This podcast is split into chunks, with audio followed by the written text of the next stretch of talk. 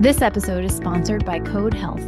Kode connects healthcare providers to the largest community of medical coding professionals in the country, with over 4,600 domestic certified coders.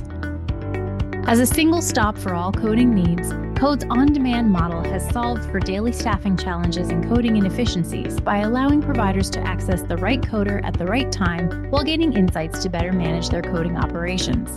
To learn more about Kode, visit kodehealth.com, that's K O D E health.com, or email Kode directly at partnerships at kodehealth.com.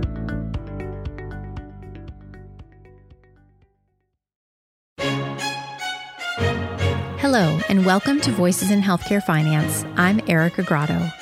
In today's episode, we're talking about consumerism and the revenue cycle. Our first guest, Keith Gruebele from BHG Patient Lending, is here to discuss how to have productive financial conversations with patients in a time when the clinical stakes have never been higher. Later, I'll have an interview with Peter Odenwald and Zubair Ansari from Luminis Health in Maryland about how they centralize their billing office and improve their revenue cycle processes. That's all coming up after we go beyond the news. Rich Daly is out this week, so today it's my great pleasure to fill in on the Beyond the News segment with HFMA Policy Director Chad Mulvany. Hi, Chad. Hey, Erica. How are you? Good. How are you? We, we miss Rich, but you know, if someone's got to fill in for Rich, happy that it's you. Well, thank you. Glad to be here. Telehealth is getting a lot of attention right now in this time of coronavirus. And a lot of people seem to think that the changes are going to stick after we're through this period. Do you think that's true and why? You know, I think that assumption is correct for a couple of different reasons. You know, obviously, when the, the national health emergency ends and the 1135 waiver ends, CMS will roll back the telehealth expansion but I would fully expect to see a coalition of providers and health plans, many of whom are now providers, and patient advocates jump in and really make an aggressive push to have Congress make the necessary legislative changes to make telehealth just healthcare the way we provide health. And there are a couple reasons for that, right? You've got health systems and practices that hadn't sort of invested fully in the capabilities to do this, put a lot of time, money, and effort to stand up the capabilities quickly to provide care virtually. So you've got part A, where sort of the one leg of the stool or the argument. Then you've got the second part where you've got a whole bunch of consumers, and you've probably, you know, the audience has probably also seen the visit data where there are now systems that are doing more televisits per day than they had done in the prior month. So you've got more and more consumers who are accessing care in this convenient way and assuming they're having good experiences with it. They're going to want that capability to be there, particularly in the Medicare program with the AARP and how influential they are in DC. And the third argument I could make is a public health argument as to why this should stay, because you know there is a school of thought that I think is probably right that until we have a vaccine, we are going to end up with sort of maybe not even isolated, but again, sort of secondary or tertiary outbreaks of COVID. So we're going to need to, again, go kind of shelter in place and provide care virtually again. So the fact that you've got this system set up and it's the way we deliver care just takes the response time, just makes it easier to respond in case you have an additional flare up. So I think all three of those things will come together and motivate Congress to make the necessary changes just to change the Medicare rules or the statute around Medicare. What do you think are the implications beyond delivering care virtually? Anything to look at there? You know, everybody's sort of focused on this is how we're going to deliver care, but no one's had, I haven't seen really any discussion around what does this do to your typical, say, primary care clinic footprint, or what does this do to the staffing requirements? And I suspect what we'll see is that as you're starting to deliver more care virtually, you may get into similar to what we have at HFMA or similar to what we, see in other industries, where you have people come into the office for a couple of days a week, and then the physician or the nurse practitioner will see the patients where they actually need to lay hands on, but the rest of the week could potentially work from a home office. So that shrinks down the actual physical footprint for the clinic. The other piece of it is is if you don't have as many patients coming into the clinic, you need fewer nurses and techs to triage patients, to you know do the workup, collect labs, etc., are things that you might do. So then you could repurpose those individuals to either, if you're an organization involved in population health, suddenly they become They, they augment your care your care coordinator or care navigator workforce, or maybe they just get deployed to backfill positions where you've had staff retire or leave the workforce. So I think there, if, if systems think about how they'll deploy this and how it'll roll out creatively, I think it will change what we think of as a clinic and kind of the normal footprint and staffing model that we've historically used. Well, telehealth is definitely going to be something we will keep a close watch on as this story progresses. For more stories on the latest healthcare finance news, of course, listeners can visit the news section of our website, hfma.org. Thanks so much for joining me today, Chad. No, my pleasure, Erica. Always great to chat with you and certainly looking forward to next conversation. If you're looking to take the next step in your career, turn to HFMA's online job bank. Search open positions, create a profile, and make your resume available to companies seeking qualified candidates. Start your search now at hfma.org/jobbank.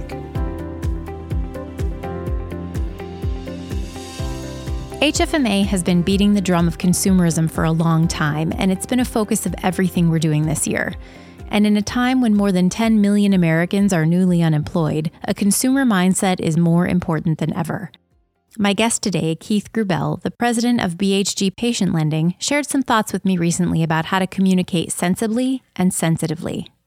As we record this on April 1st, 2020, so much is still up in the air about who is going to pay for what for patients with coronavirus.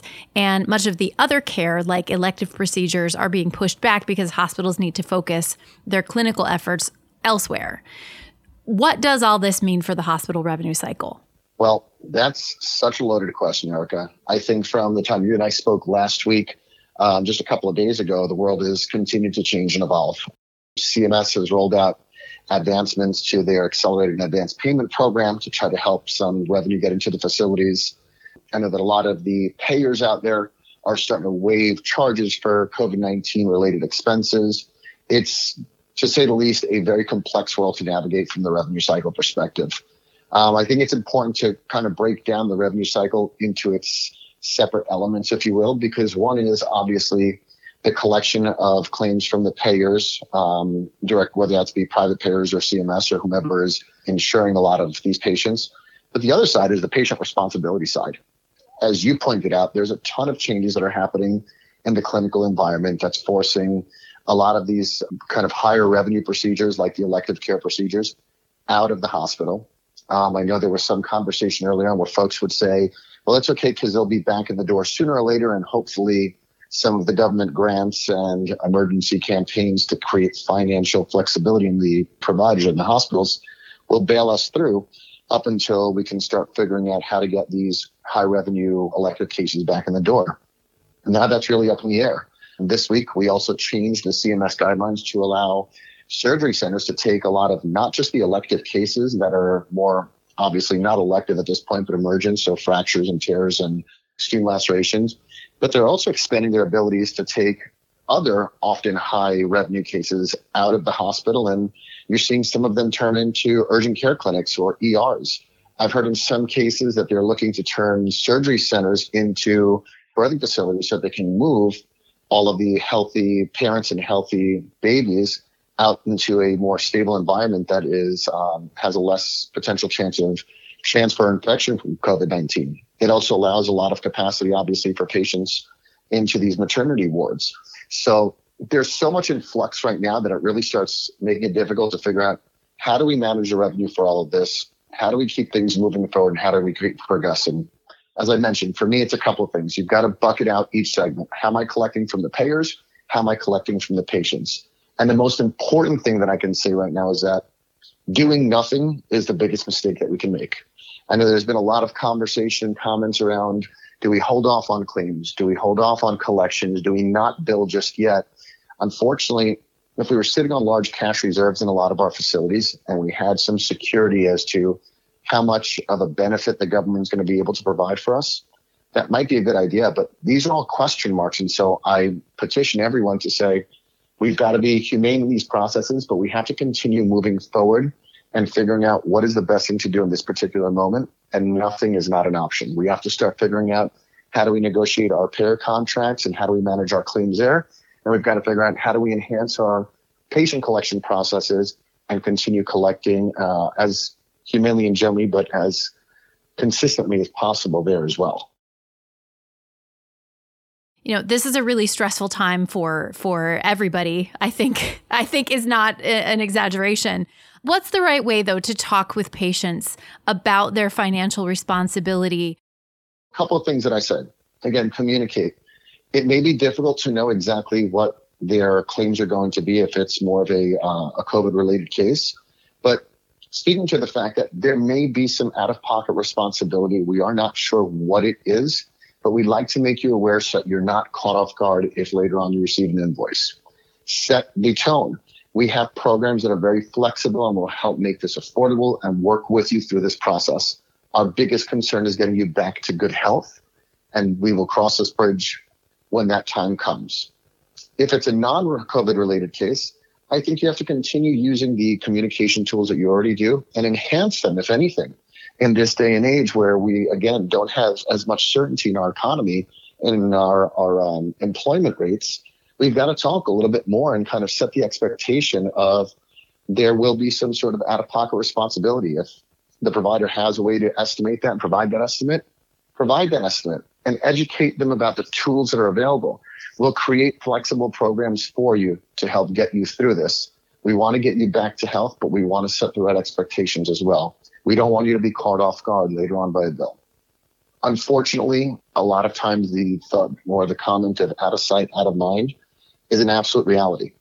If you don't set the expectations and talk about it, if you don't at least plant the seed in a very soft, gentle way, a lot of folks will forget about the fact that they have a bill coming down the road. And by the time it gets to them, you know, we have statistics that show that one of the number one reasons that patients don't pay the bill is because they don't remember what they are. They don't feel it's right. So maybe just having this conversation sets a tone and reminds them that this is coming and creates an expectation that there is going to be an invoice. At least hopefully it helps them be prepared for that when it comes down the road. Gruebele had a lot more to say that we just didn't have time for here, but I want you to check out the May issue of HFM Magazine. I'm working on a story about this topic and included some more of his comments there. One little note before we move on. I didn't include the sound clip here, but while Gruebele and I were talking, he expressed huge appreciation for everyone working on the administrative side of healthcare right now, and I want to echo that on behalf of myself and everyone at HFMA. It's our honor to support you and advise you during this unprecedented crisis.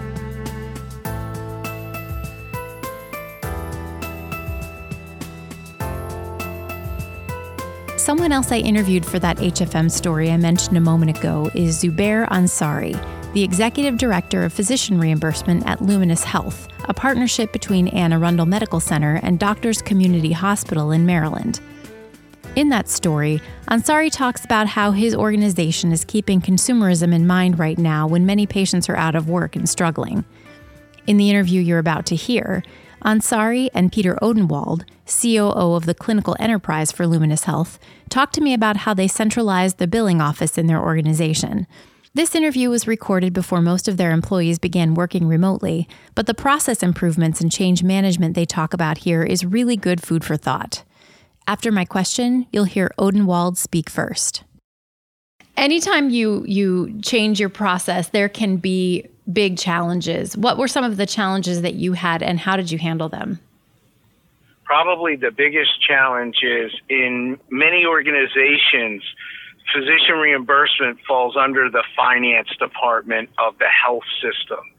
In our organization at Luminis Health, the clinical enterprise is operated separately from the other care delivery environments, meaning the hospitals. So we actually have our own rev cycle team that Zubair leads. As we began this process, it became very important that we partnered with them so that they understood what we were doing. Not that they were taking it over, not that it was going to be all rolled up in one, but that we wanted them to be on board and in agreement because as our system, Luminis Health, has grown through the addition of additional hospitals, it's really forced the issue of having uh, similar, if not the same, policies as it relates to revenue cycle and you know charitable policies and things of that nature. And Zubair can expand on that a little more. Just to kind of add to that, some of the challenges that we face in the industry is really this migration from trying to be a reactive entity to being more proactive. I think one of the key challenges that any organization that's trying to kind of merge their central billing operations kind of goes through is that you have to balance the consumer experience with financial accountability. If you just look back 20 years ago in the revenue cycle space, you know, your traditional walking, you know, as a patient walking into a clinic, you probably have a bill sent to your home. Well, we've migrated very far in the sense that we are now asking our consumer market prior to arrival, we're educating them more about what their financial options are.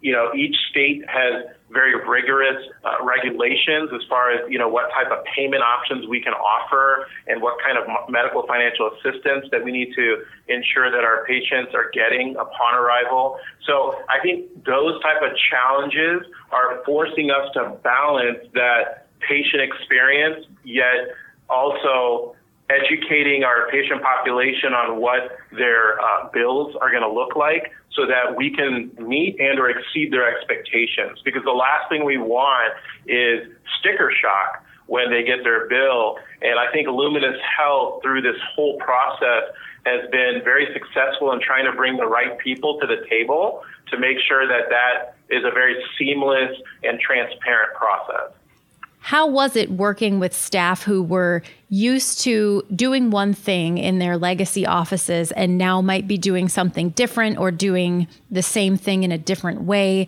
How does that change management piece play in when it comes to staff?